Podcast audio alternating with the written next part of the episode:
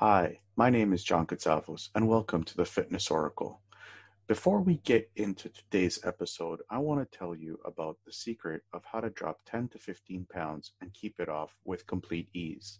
I've created a free three part video series for you that explains what the three biggest mistakes people make when they're working out and limits them to the results that they're going after. I am also going to help you get all the details about how you can immediately sign up to the 21 Day Caveman Challenge, which is a do it for you workout program. This has been developed by me for over 11 years of my experience as a professional personal trainer. So go ahead, put in your name and your primary email address, click the link in the show notes below right now, and we'll see you on the inside.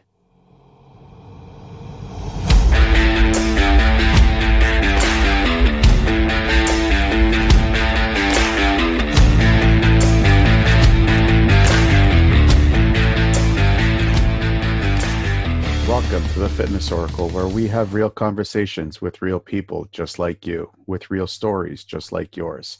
And this is one of their stories. I am your host, John Katsavos. My guest today is Kia Baker from the Female Veterans Podcast. She is also the creator of and host of Women's Warrior Stories for the Veterans Channel and co host of Hot Topics Live. She is on the board of directors for Hope for Veterans a Florida based non nonprofit that helps female, female veterans. She holds an MBA in finance and accounting.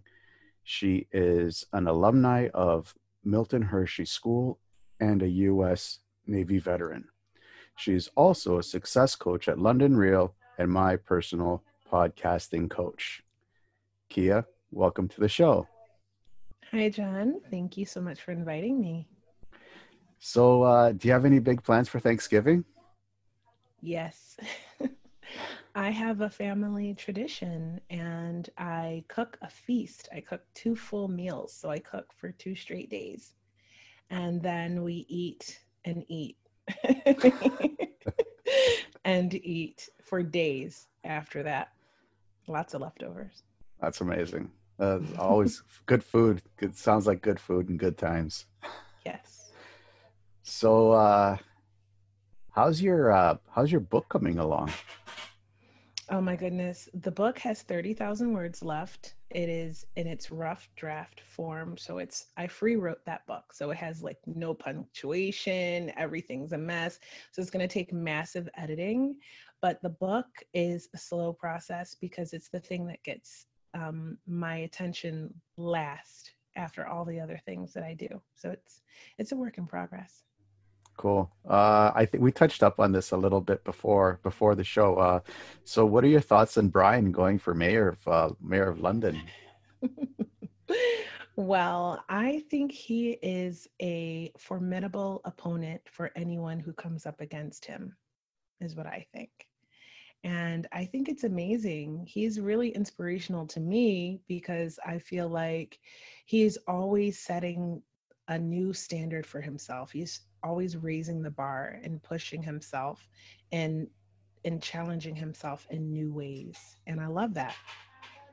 No, I totally agree with you that he's a formidable opponent. Like uh, coming from what happened to him in earlier this year, like, and he just he did not stop with them. I was it was great to see it. It was inspiring actually to see that. Absolutely. Uh, you also said that you're thinking about creating a film what kind of film were you thinking about doing? Actually, this film is um, a passion project, and it is being co-written with my little brother, who's an extraordinary writer um, and music artist. And he is helping me because I've never written a script before, to be honest with you. But I was really inspired by um, guests from the first season of the Female Veterans podcast. One in particular, Christina, uh, she had a two part episode, and her story was so impactful because it continues on as a veteran and um, with the healthcare system that veterans oftentimes have to go up against. And it quite frankly, is costing her her life. And so I was so moved. It was the first episode that I actually broke down in tears. I couldn't even hold it in. And um, she's so amazing and loving and wonderful. She has children, and um, and she's got a death sentence. And so I was really inspired by her cause because, um, other than MST and everything she went through through that process, um, then she had to deal with the burn pits. And it's a huge cause for her, right? So, where she was stationed at, they were burning garbage 24 7. And a lot of soldiers um, military service people um, are affected because they were breathing in these toxins, these carcinogens, 24 hours a day, and um, and so they're having health issues, and the government is just now beginning to acknowledge and recognize that, but before they were denying it, they were not acknowledging that there were any health uh, implications. So um, so essentially, she's having a lot of problems stemming from that, and it's going to be the cause of her early demise. And she is working very hard to um, change things because of the burn pits. And there are now more organizations out there, and actually, it's becoming something that's more of a topic. And I wanted to um, honor her and do something for her so I actually dreamt it. I dreamt that I created a film um, and entered it into a film festival. Um, and it was based on her story. So when I woke up, I said, This is what I'm going to do. And my brother agreed to help me. And so we've been working on it for a year. And, um, and I've talked to several people in the film industry who have volunteered graciously to help me once it's done to read it, to give me notes, to like help me move it along. So um, that's what the story is with the film. It's about five female veterans who were friends and joined the military after 9 11 and um, what they experience individually. And um, they separate, and then what brings them back together. And it's sort of like a, you know, a flashback sort of story. Each of their stories are told um, when they all come back together. So yeah, that's amazing. What it is. That's that's amazing. Uh, I know. Um, I know in the U.S. and here, especially up here in Canada, there's the the veterans are actually not recognized as much as they should for the sacrifices that they make for us to be able to live the lives and the lives that we lead. So um, I personally have a special place in my heart for all vets and all active men and women that are serving, uh, which leads us to your female veterans uh, issues. And I know uh, women in the military have different issues that men do. What have you found to be the biggest issue when it comes to women in the military? Hmm. Well, there's um, lots of things that make us different. But I think that the biggest thing that women face is um, just that assimilation into a male environment. Um, that's uh, an environment that is um, culturally, historically, sort of a boys' club and we have to assimilate into that world, but we are uniquely different. So the result of that ends up that we oftentimes work have to work harder and be better, but less recognized. Hmm. Do you feel that female vets are just just as much ignored as men are? Yes, um, more. Because the perception of the veteran is largely male. So, for example, um, this journey um, got underway for me uh, really like I had already decided that I wanted to do some some work on a larger scale to help female veterans. But after speaking with an outreach coordinator uh, at the um, vet center in Culver City in Los Angeles, I um, I was really moved by what she told me. We were going to pass out food for female veterans, um, my business mentor and I, and um, she said if I really wanted to do something for female veterans, you know, it was great that I wanted to give them food, but that food would help them that one day, that one meal. Mm-hmm. But if I really wanted to make an impact, then I needed to give them a voice. Because what she told me was that women don't get the donations that men get. They don't get clothes and shoes and boots. So that when they do their outreach work, the women have to take what's left after the men, which means boots that are too big, clothes that don't fit, if they get anything. Maybe they get a blanket if there's nothing to give them. So that was heartbreaking for me. Um, for example, another example, I went to Kansas to work with an organization called Passageways. They have a house there for male veterans and they help rehabilitate them back to thriving in life, which is amazing. And they have quite a success story. And while we I was there, I was able to go to a city council meeting and speak. Uh, and they are creating a um, a community, a veteran community called Homefront. It'll be the first of its kind. And it is going to be cottage homes for families and single veterans. Um, and it'll have a hub where they can get support and it's going to be a beautiful all veteran community and it's to help re- rehabilitate them and they can eventually move out of there or they can rent rent the places you know once they're working and back to thriving in life and um, what i found when i was there where there were no facilities for women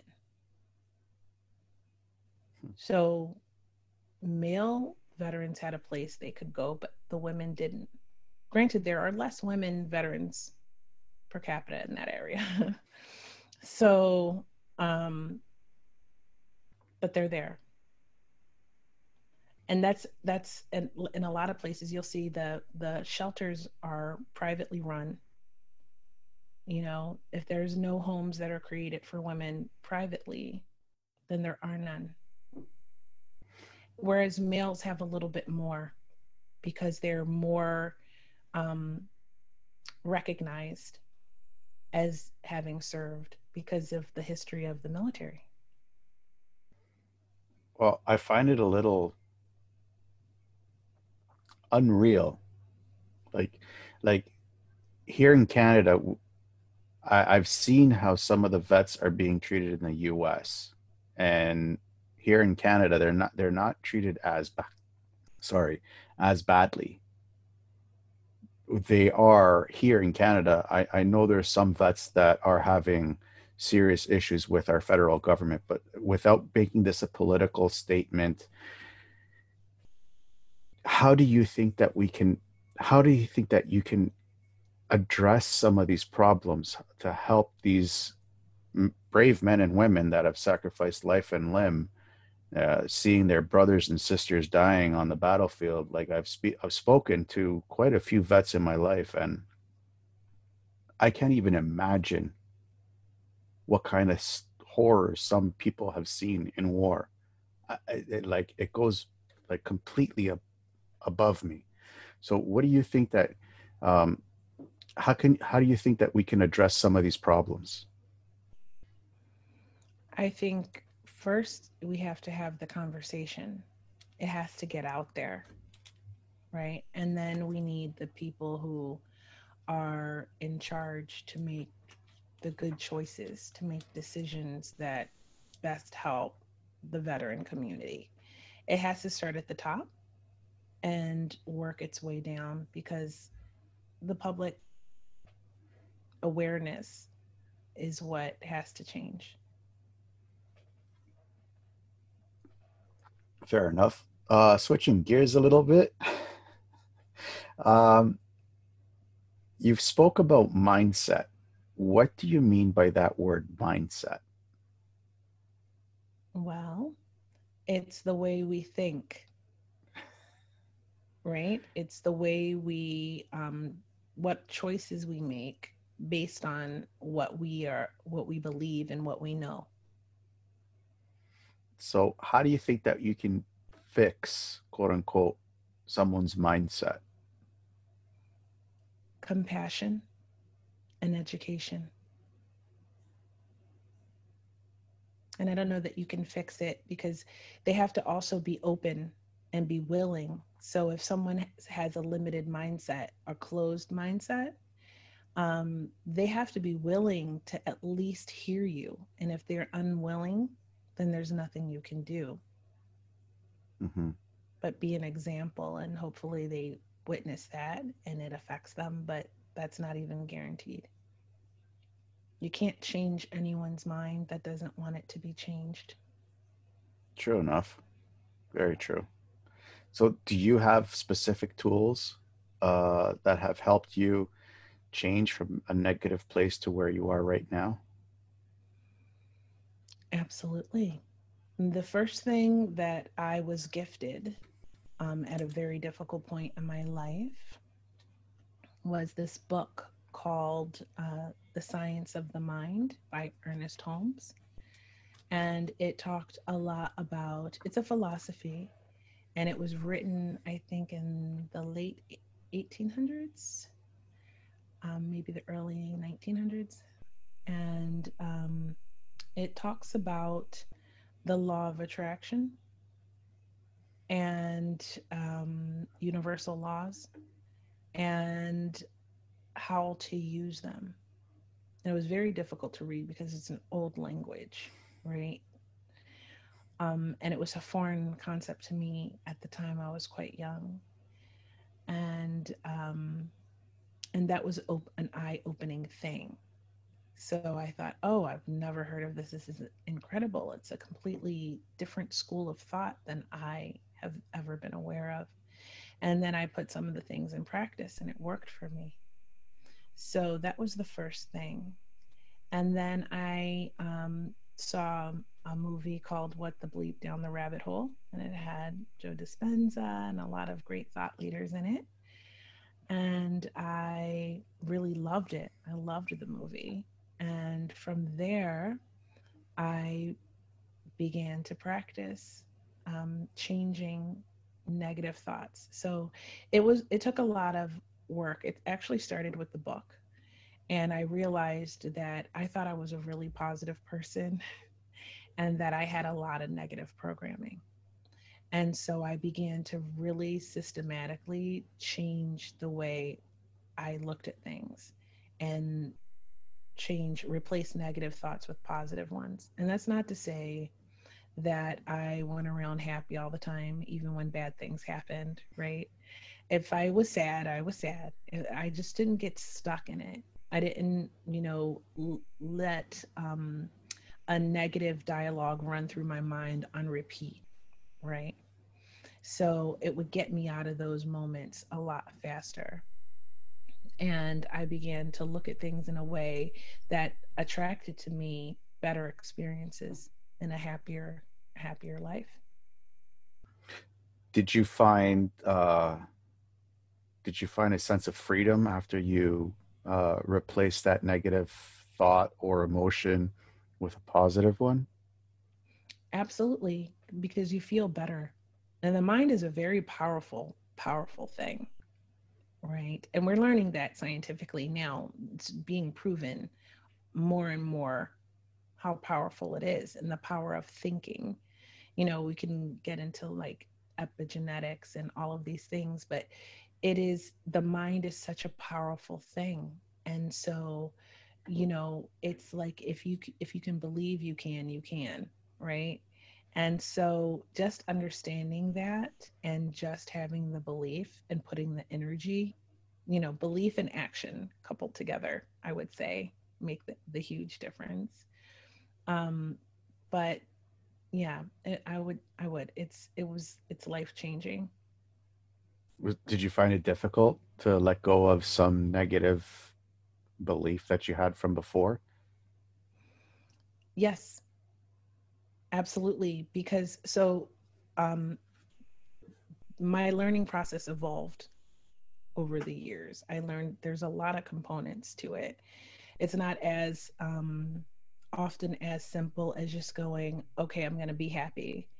There's a lot of factors in there. So, for example, when you're young, you have inner child wounds, right? And it could be as simple as a childhood friend moving away. That was like your constant playmate, and then they suddenly have to move, and you're devastated, right? And but you're young, like five or six. It's an inner child wound, right? And it doesn't necessarily have to come from your parents. It could come from bullying or whatever. And but oftentimes it does come from your parents and it affects how you attach in different relationships, how you form friendships, and all of these things. And there are also people who have said things to you when you were young. And we're in this theta state when we're quite young. So we're programmable. We're learning how to, you know, make our bed and get dressed and all of they were getting all this input, right? and along with that input that teaches us what we need to do every day you know, for our society within our family or school, we're getting feedback. And that feedback isn't always positive feedback. It could be something just simply the way your parents said something to you, what they didn't mean to be hurtful or harmful, but it did.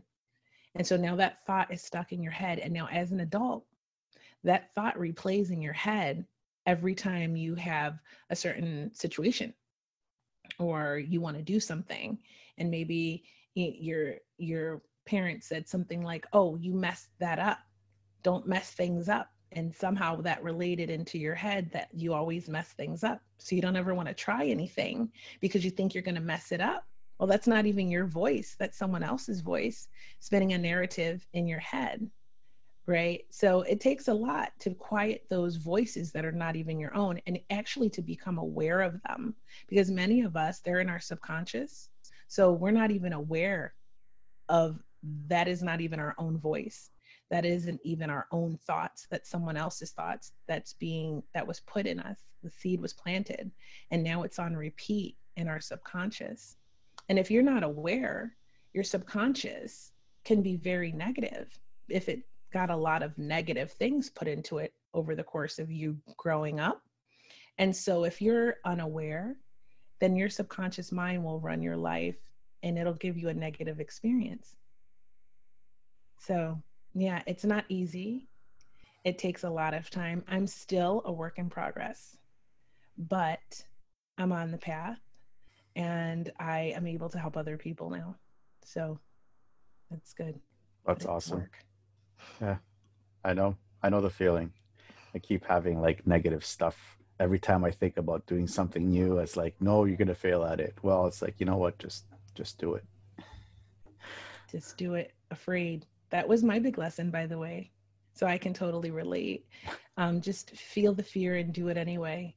And I will tell you, once I made the determined make it, made that choice only three years ago.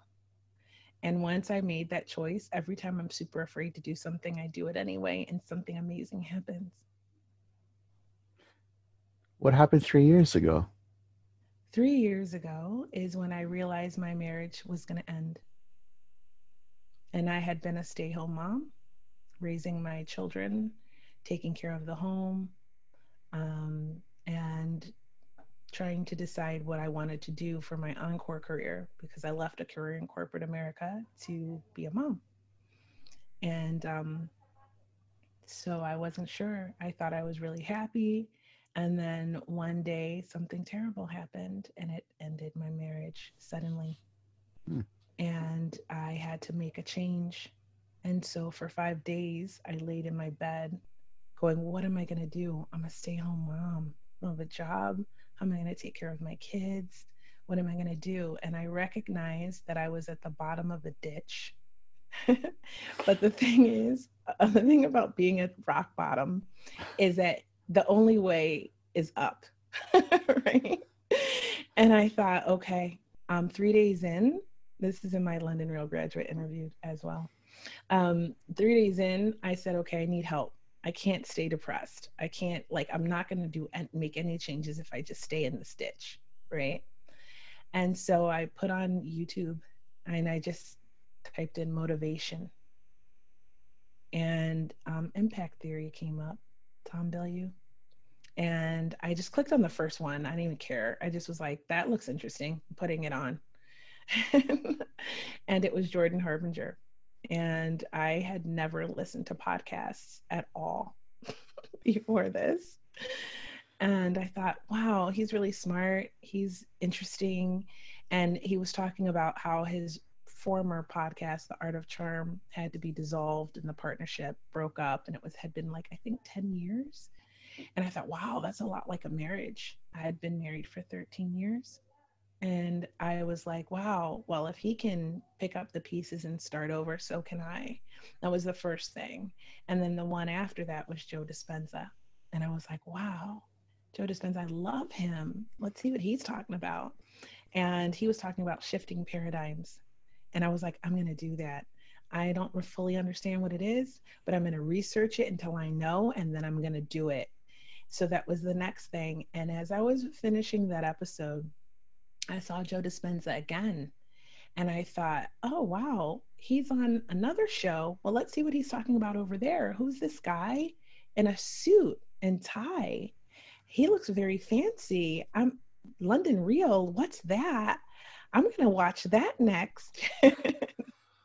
and then I watched Dr. Bruce Lipton and Gregg Braden and Mantak Chia, and I just started watching London Real. Um, and just loved Brian immediately. Awesome. So, and it was it was sort of like all of these things went together, but they pulled me out of that place. And um, making those decisions that yes, I can shift my paradigm made me do it, and I have. We're actually going to get into London Real in a little bit, but I want to touch up on the shifting paradigm. What exactly is that? So, without I'm a, a, big science nerd. I'm going to say that, preface that. I love physics and I love um, space. Those are my two favorite things. Um, but when right, but but when you start getting into quantum physics, I really love that.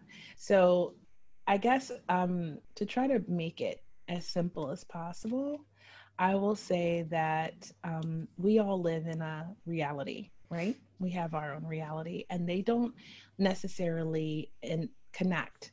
So, for example, today you had your morning routine and you were with your family and you were doing your thing. You were living in your reality, and I was living in mine, completely separate from each other.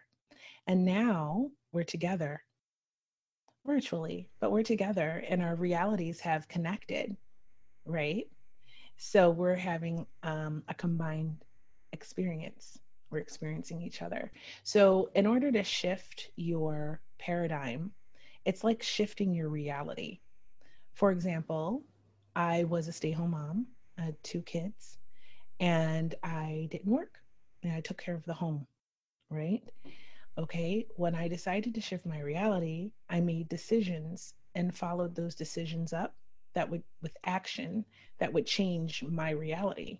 So now, you know, I have my podcast, my live stream show, um, my video series. I work with a network. I, you know, I'm on the board of directors for a not for profit. I have creative passion projects like my book and the film like i i had lived a completely different life. I'm still a mom but i'm a single mom. So my reality is completely different than it was 3 years ago right? And that's what i mean by shifting your paradigm. I had a paradigm change and and an elevation because i put in the work and i leaned into the fear. I was terrified to do any of that Mm-hmm. You actually touched up on something that I, I, I actually find uh, quite fascinating, and uh, I, I, spoke about this on another podcast. Um, you have your own world, I have my own world, but right now our two worlds are connected. Mm-hmm. Um, do you think that this can be done at a subconscious level? Yes. Well, it, it is. I mean, you could you could think about me probably thought about me today was coming on your show. I thought about you today.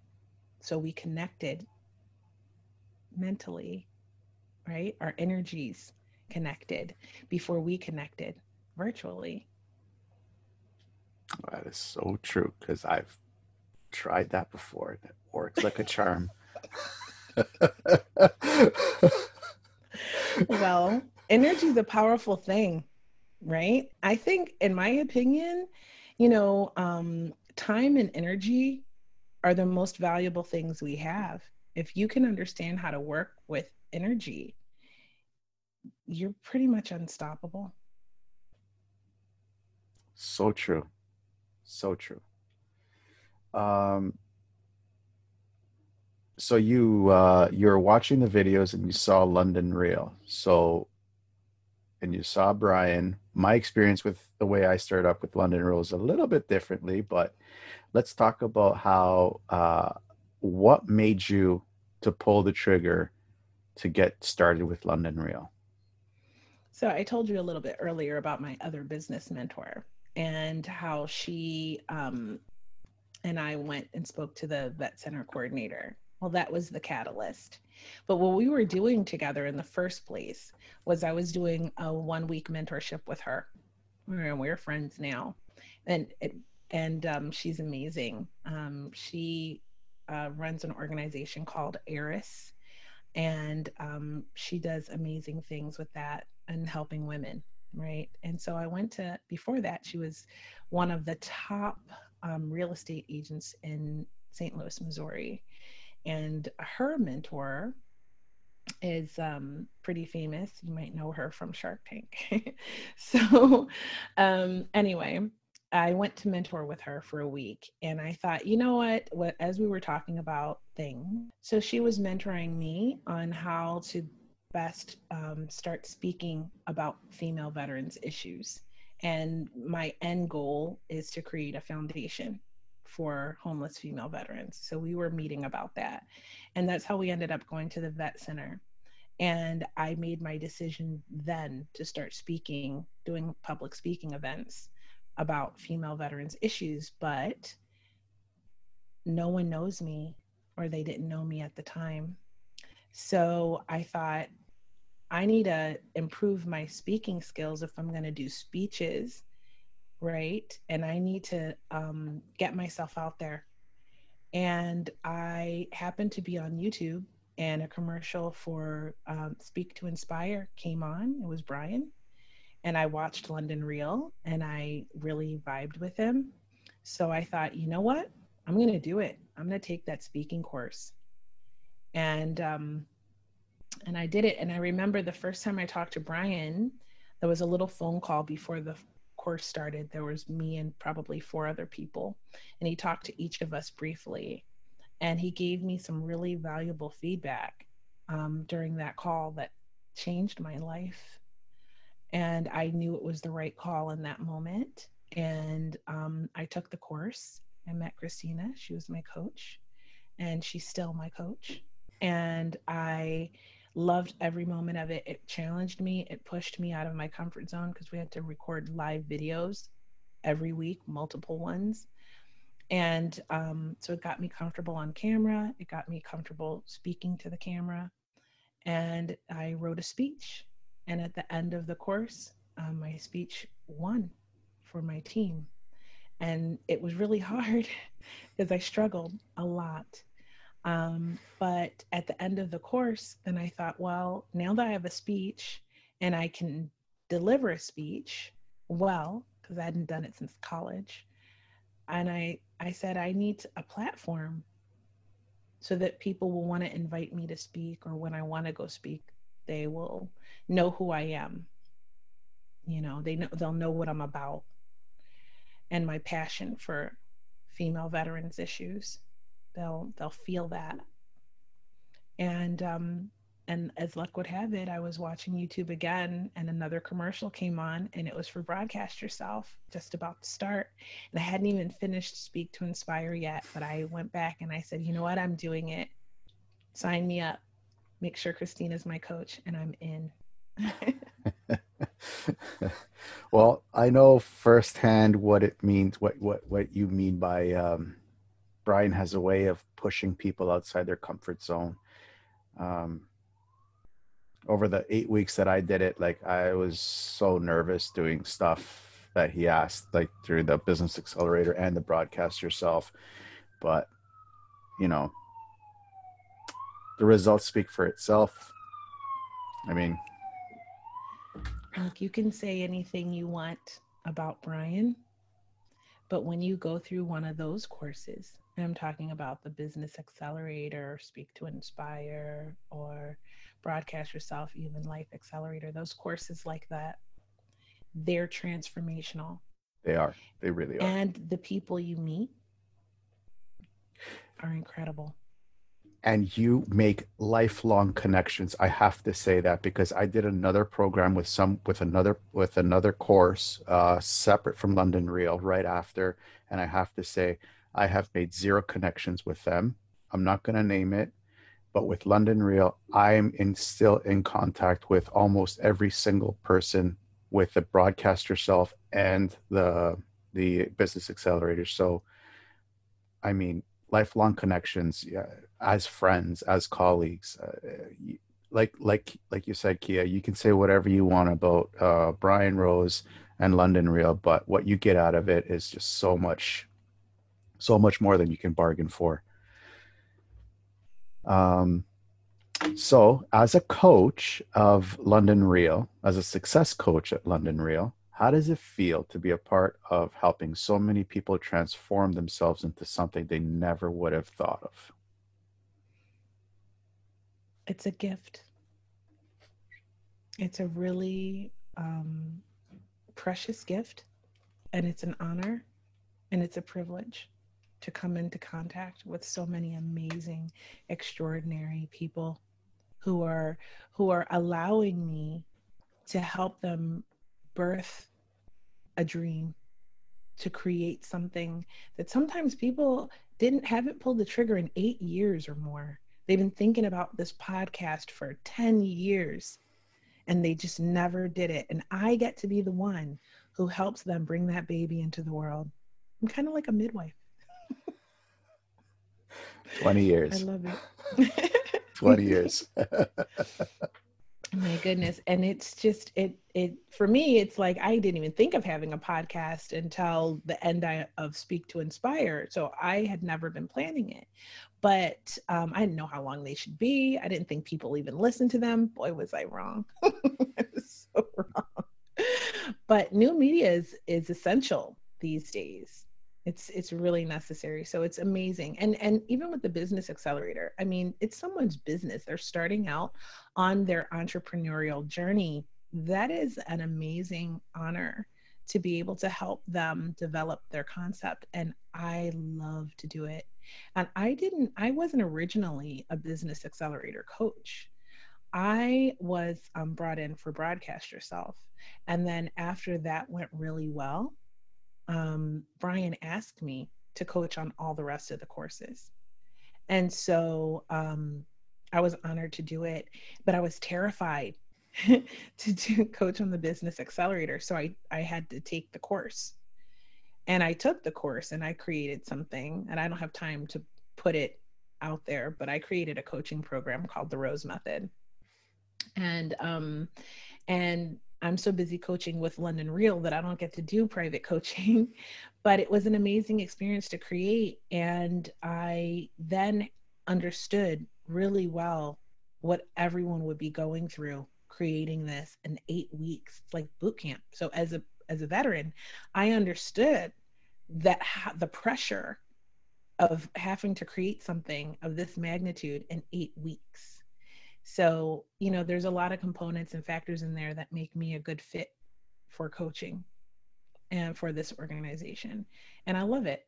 And it's an honor. Cool. I'm glad you're here. I'm glad. I'm glad you're there, and you're one of my coaches.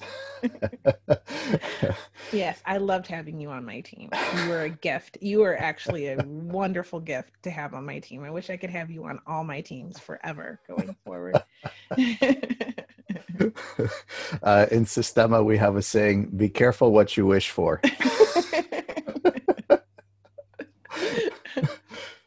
uh, so, where do you see yourself with London Real in the future?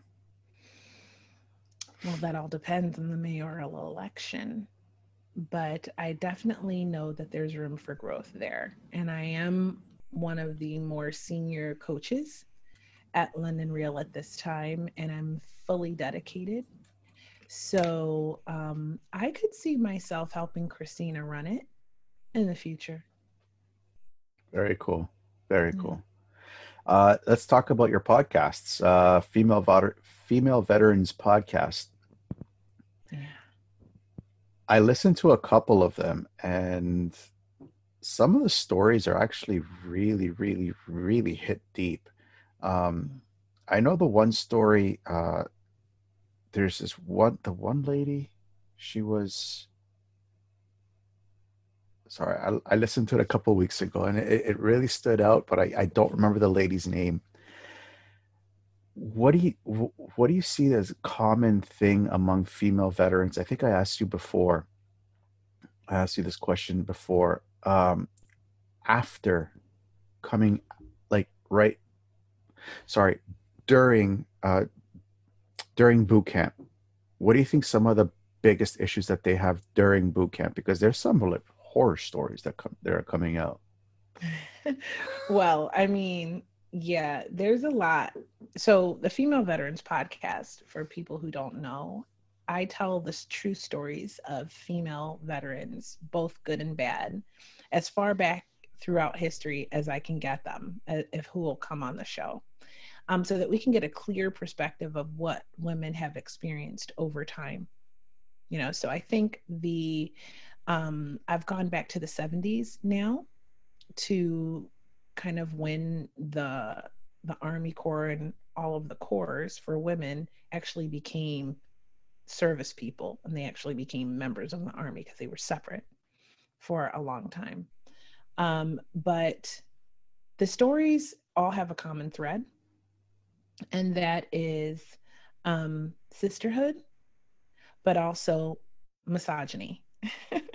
So, um, as you could probably, I laugh because you could probably expect that, right? Um, and some women have good experiences, some women have horrible experiences. Um, military sexual trauma is a common occurrence, unfortunately, way more common than you would want to see, you know, and the treatment of women who are, you know, mothers and things of that nature. I mean, I remember hearing something, and this there's lots of sayings in the military, and and it's also different per different um, force, like whether it's the Air Force or the Army or the Marines or whatever. And I remember they used to say, "A baby doesn't come in your sea bag," right? And so that's kind of like something that was you don't even think about it, but when you really stop to think about what that means, like you're already seeing that it's frowned upon to be a mom right? There was a time in the military where you had to give up guardianship of your children if you were a woman who wanted to serve, right? So serving your country meant a choice between being a mom and being around your child. Mm. You know, so I mean, there's a lot of factors that made it difficult um, for women, but I think in boot camp, I, it's always the sisterhood and the culture shock. That's the common thing because we all have culture shock when we go to boot camp. You know, they're breaking you down to build you back up. But the sisterhood is the common thread, meeting people from all over the country. And right. and for the first time, some of some of these girls come from really small towns, or even girls that come from a big city, but they are in this um, this one racial community, for example, or cultural community, even though they're from the big city so then they go to boot camp and it's a melting pot. It's a real legitimate melting pot of people from all over the country. And you get to really connect with them and learn and it and then you're also being bonded it's almost like a trauma bond because you're going through this really intense it's kind of like i don't know like london real eight weeks through this really intense accelerator same kind of thing except there's a lot more yelling and physical activity. But but um but yeah it's really strict and so you bond in a really unique way. And it's actually really painful when you leave you're actually sad to leave boot camp at the end because you're leaving your friends you may never see them again and I haven't seen any of the girls I went to boot camp with ever again. And I loved them. I still love them to this day. Do you think um, any man or woman considering joining the armed forces, do you think it's uh, do you think it's a good thing for them to do? Absolutely. Oh, I'm super patriotic. But I will tell you, when I went into the military, I was more of a new age hippie and everyone was like what are you doing going into the military? Because i went i joined in high school. So i was 17 when i joined the military. I went in at a delayed enlistment. And um and everyone was like what do you mean you're not going to take the sats and go to college? What do you mean you're going to take the asvab and go into the military? That what you of all people is such a shock. And um it was a shock for me too when i got there and i realized oh no it's this is not for they were right. This, is, this is not for me. So the entire time and i say this often the entire time from the day i walked through the gates at boot camp and i saw everybody marching around in their smurf sweatsuits and for the navy i knew that i was going to get out at the end of my service. It wasn't a career for me and I struggled. I struggled. I had a really good experience until the day I didn't, which is why I know some people have horrible experiences, which is why I share those stories as well. So, good or bad on the Female Veterans podcast, you hear those stories. And um, I just knew that it wasn't going to be a career. But um, it was a good experience until the day it wasn't. And after that, it was like warp speed. Let me just make it out of the military. and then um, after that, for years, because most of us, I will tell you, have a difficult transition out. It's really hard to transition out of the military and become a civilian, right? And um, people just think differently, they behave differently. There's not the same camaraderie. The language is even different. We have certain terms that you would never understand as a civilian. Mm-hmm. Um, there's just a way of being because once you're a girl and then you do assimilate into that culture, you're a lot rougher around the edges. I will say you're tougher sort of chick. You know how to suck it up and just get the job done. And um, you're an effective leader. So there's a lot of perks that come with it, but there's a lot of drawbacks as well in the transition out because it's difficult. So when I got out for a few years, it was it was before 9/11 and that was during the time period where no one said thank you for your service or honored you for being a veteran. In fact, I remember having to remove it off of my resume in order to get a job. So, um, and yes, and so it, it it's um, interesting. It's been an interesting ride. Now, after 9 11 happened, um, that all changed. But for me, um, it took me time and maturity to really appreciate my service and to and and to value it properly. So i'm you know i'm very honored to have had the opportunity to serve my country. Not everybody does it. It's a very unique experience and it's one that really shaped me into who i am. And um i so i would say if you are considering going into the military to do the research. It's not for everybody, right?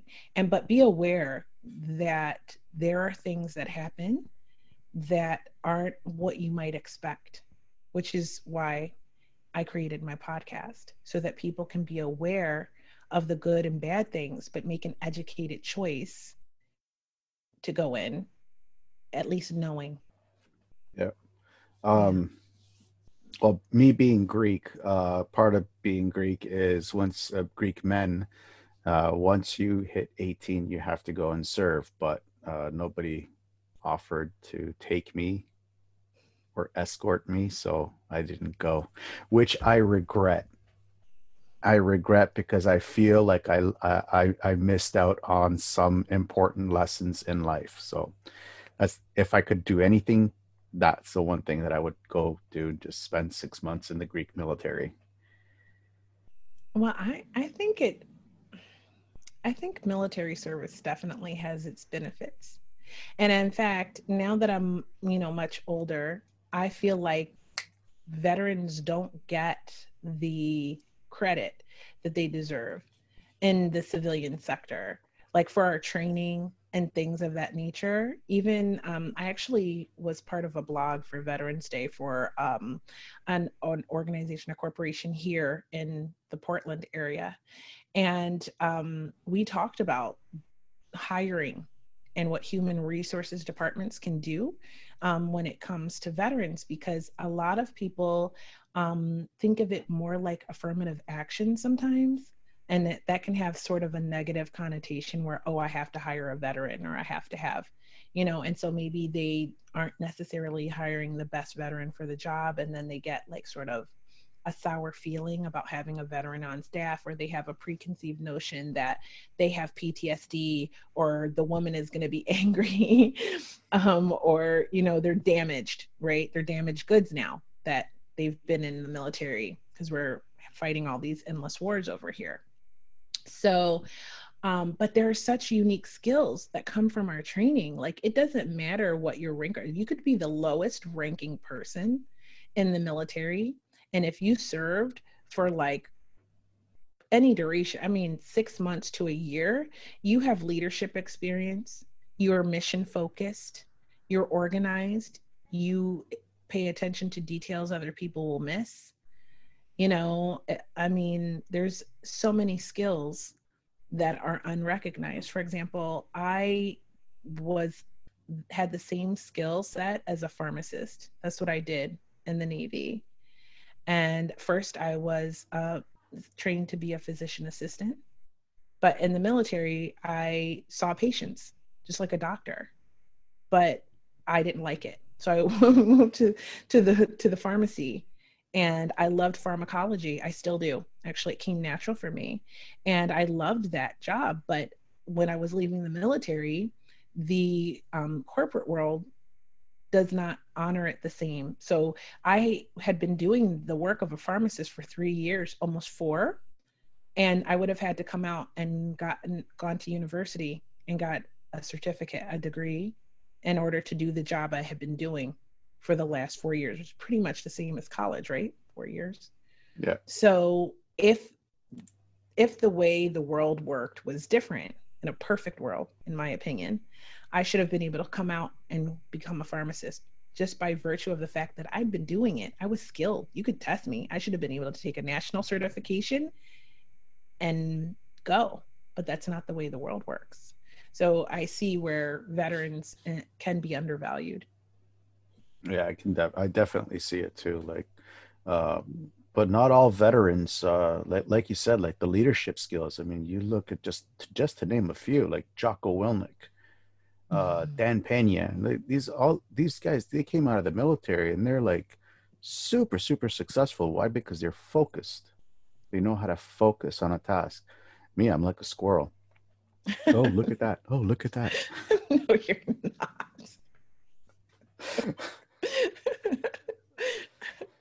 no, but I, I understand what you're saying. It it is we are mission focused. We have to go in and work as a team we work well in teams, right? Yeah. We have to go in and work as a team and get the job done, right? We we can we ask questions, we make decisive, um, we take decisive action, right? So and and we can work under pressure. That's part of the job. That's actually how PTSD can be created because you are forced to function normally in an environment where it's high anxiety mm-hmm. right? So um, if you are on the front lines, if you're in an area that's constantly being shelled and you never know when incoming is coming in, right? But you still got to do your job. Yep. Yeah. So that's how that happens. Uh, what about women warrior stories on the Veterans Channel? Yes. Let's talk about that. yes. Well, Um, that has been come a long time coming. We started um, talking about it back in April, and I filmed the first pilot episode, I think, in July. Then we had to negotiate. then, once that was all done, um, and everything was, you know, how I sort of wanted it, we could agree. Um, then the pilot went into um, into production.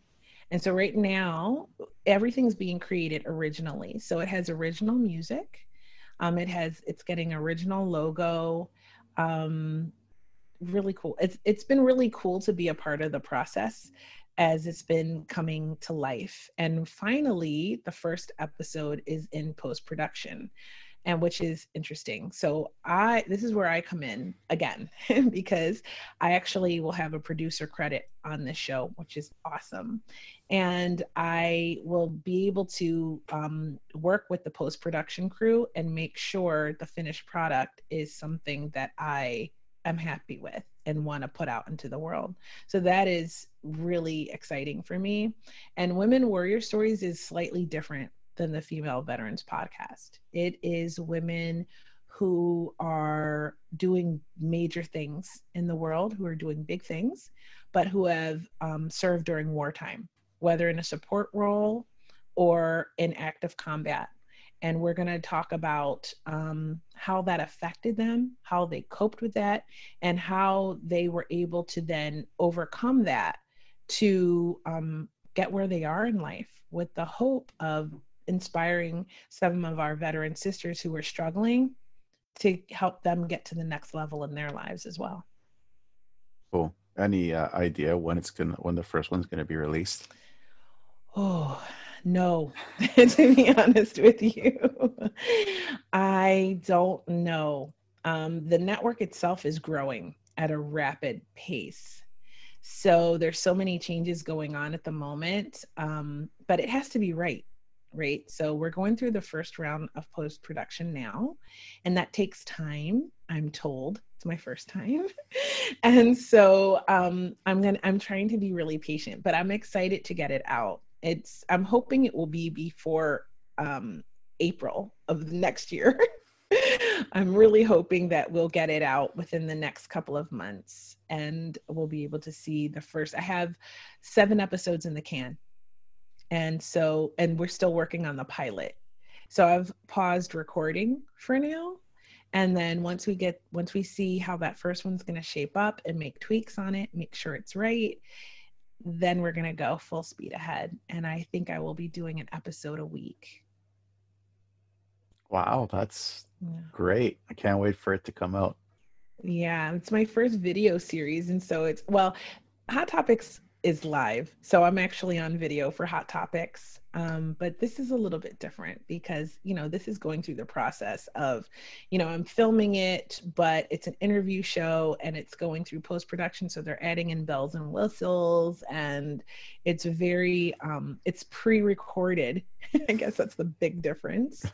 so um, we'll see how it turns out. I think it'll be great though. And I have a lot of faith in the Veterans Channel. They do great work and um, they're managing COVID very well with the way they're doing their shows now.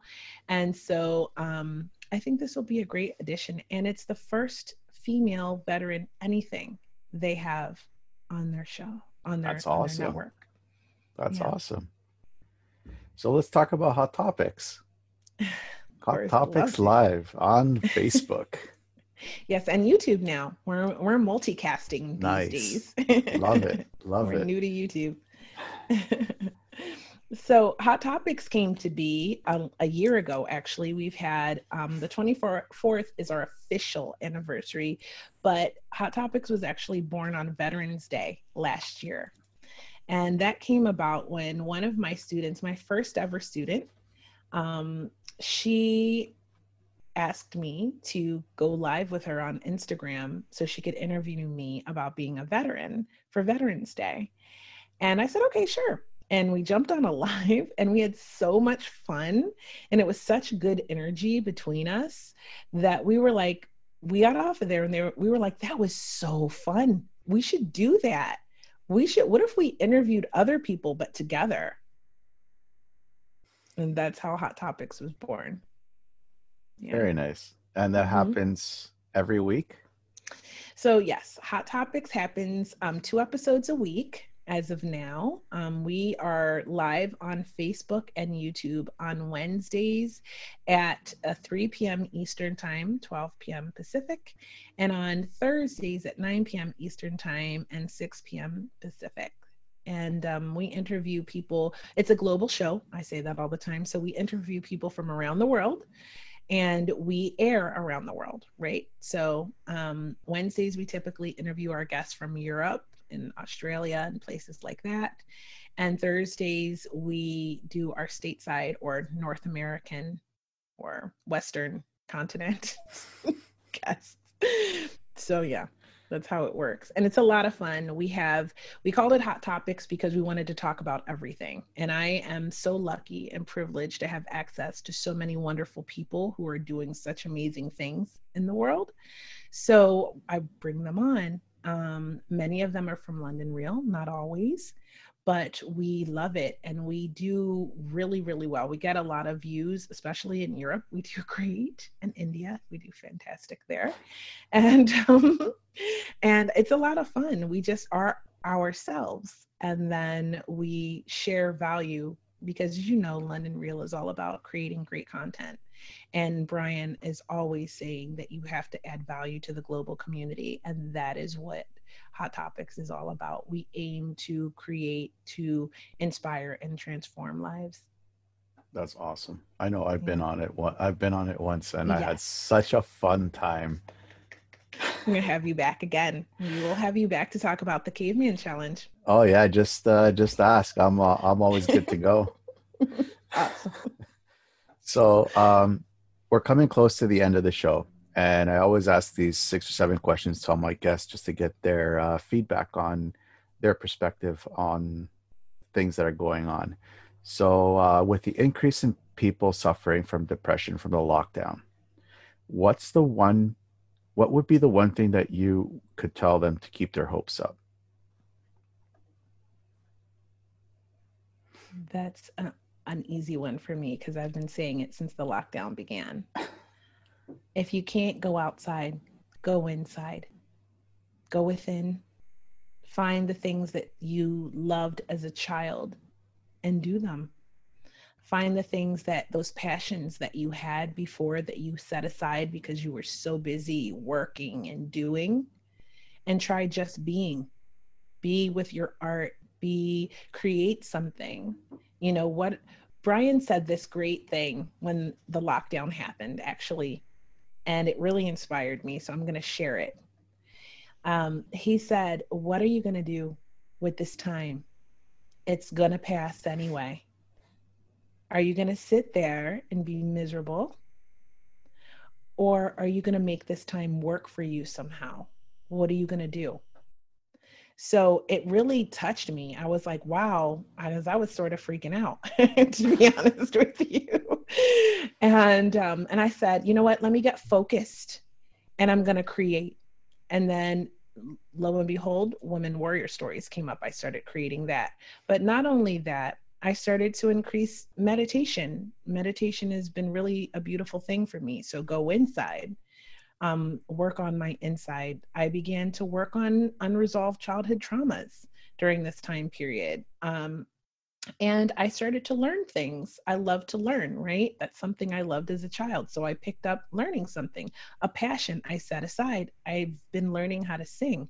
So, and I'm creating. So, what's happening right now is I'm working with a vocal coach. And at the end of this process, at the end of this pandemic, when this is all over, I will have six songs of a repertoire that I'm going to release on SoundCloud or YouTube or somewhere. I'm going to record and sing some songs, right? And that's keeping my mind active and not stuck because that's when we get stuck. We get stuck in fear, we get stuck in worry and anxiety. And so that's what I would say. I would say go inside and see what would make you feel better you know, what can you create? I have friends that are painting. I have friends that are dancing. Whatever it takes for you, that's what you've got to do because the time is going to pass. This is not going to last forever. So, what are you going to do with this time? Make it work for you. That's really deep. That's really deep. Thank you for that. Um, so, where do you see the Female Veterans podcast in the next five years? Still going strong.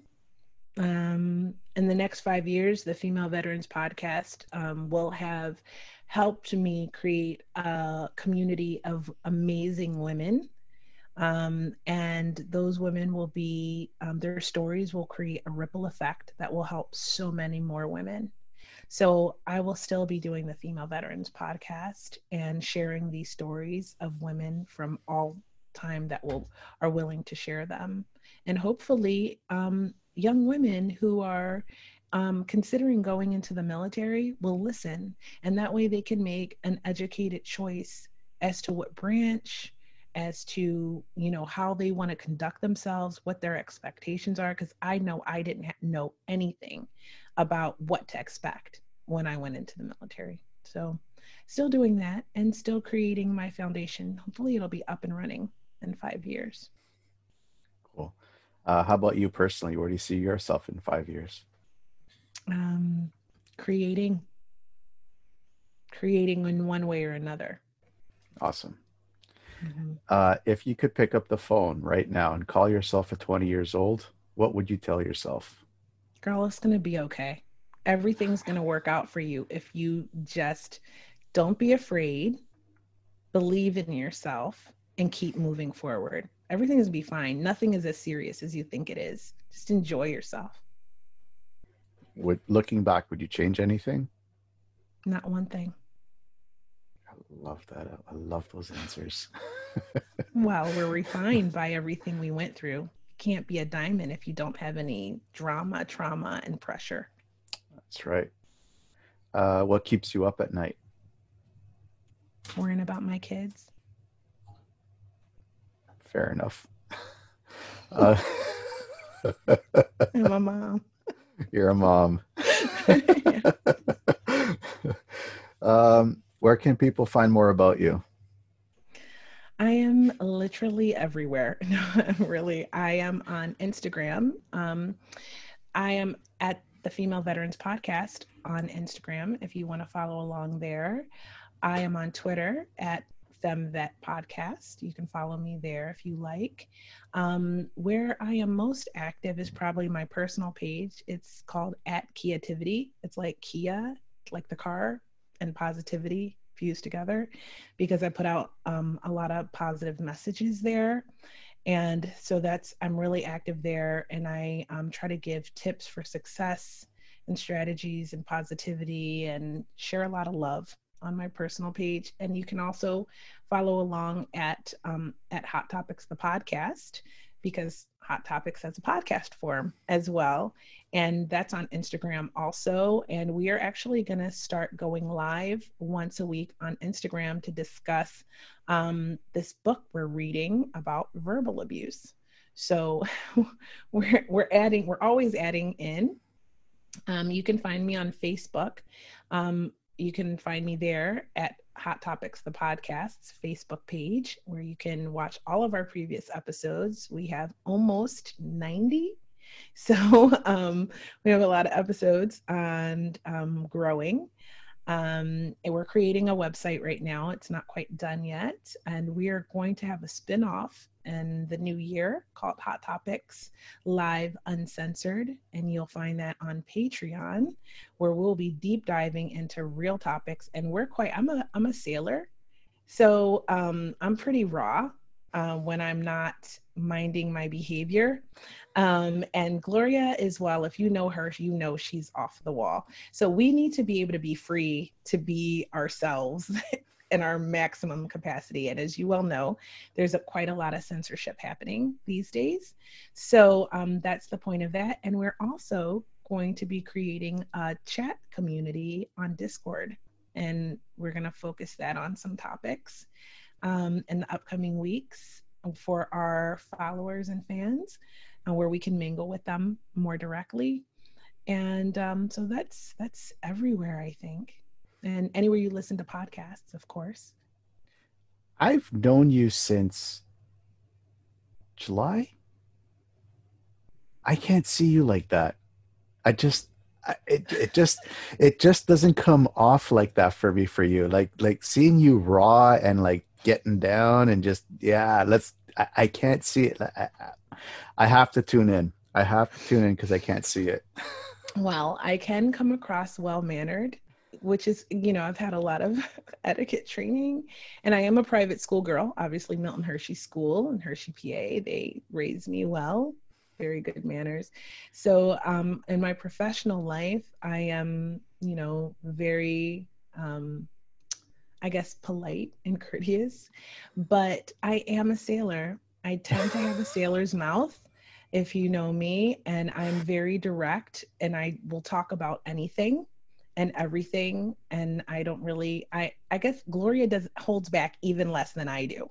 So um so that's going to be interesting because we're going to deep dive into topics. Like for example we um have great friends that are into tantra and we can't really talk about it the way we would want to talk about it on facebook and YouTube. So we're going to deep dive into that. We're going to deep dive into all sorts of topics on Hot Topics Live Uncensored. So that's our spinoff. But as you can see, I love to create and I would just keep creating shows for myself, but I can't do that. So London Real gives me the ability to help other people create their shows so I can get my fix, but not have 10 million shows that I'm trying to run myself, right?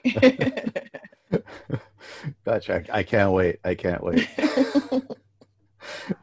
uh, any final thoughts?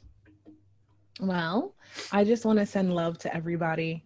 And I just want to say that I know that we are experiencing sort of a collective trauma with this whole COVID thing, but um, it can't last forever. And just keep yourselves safe and understand that you are loved um, yeah, at least by me, even if you don't know me, and um, and share the love and um, just do the best that you can because that's all we're doing. And of course, um, check out my shows and um, and I hope you enjoy them. Yeah, and for everybody listening, uh, I will be posting all of Kia's links in the show notes so you guys have easy access to be listening to some amazing stories, uh, especially with a female veterans podcast. Like some of these stories will like rock you to your core. Like it's just unbelievable, some of them. And some of them are like really inspirational. So, uh, Kia, thank you so much for everything that you do. I really appreciate everything that you have done for me personally and, um, and everything that you do for all the other veterans out there and uh, female veterans, male and female. So, thank you so much for all your hard work. Uh, it is very appreciated. Oh my God. Thank you so much for having me on your show. You are such a gift to everyone who comes into your energy. And it has been such a pleasure to spend this time with you. And I'm telling you, I can't wait to come visit you in Greece. So get ready. I'm actually buying a house there this summer. can't wait. well, uh, going through hard times is just a test. What you need to know is that when you get out of whatever you're going through, you will be stronger than ever before, and you don't need to go through it alone. Always know that you are not alone.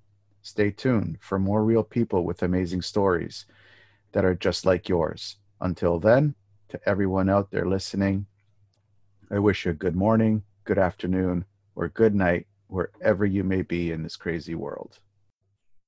Thank you for listening. If you enjoyed this episode, please share this with your friends and family members. If you know of someone who is suffering from depression, please share this with them as well, as it may help them realize that there is help out there and that they are not alone. Also, please be so kind and give us a five star rating on wherever you may be listening and some comments as your feedback is highly appreciated. Thank you again for supporting our mission to speak out and find solutions about men's mental health issues. And stay tuned for more amazing stories from real people that are just like you.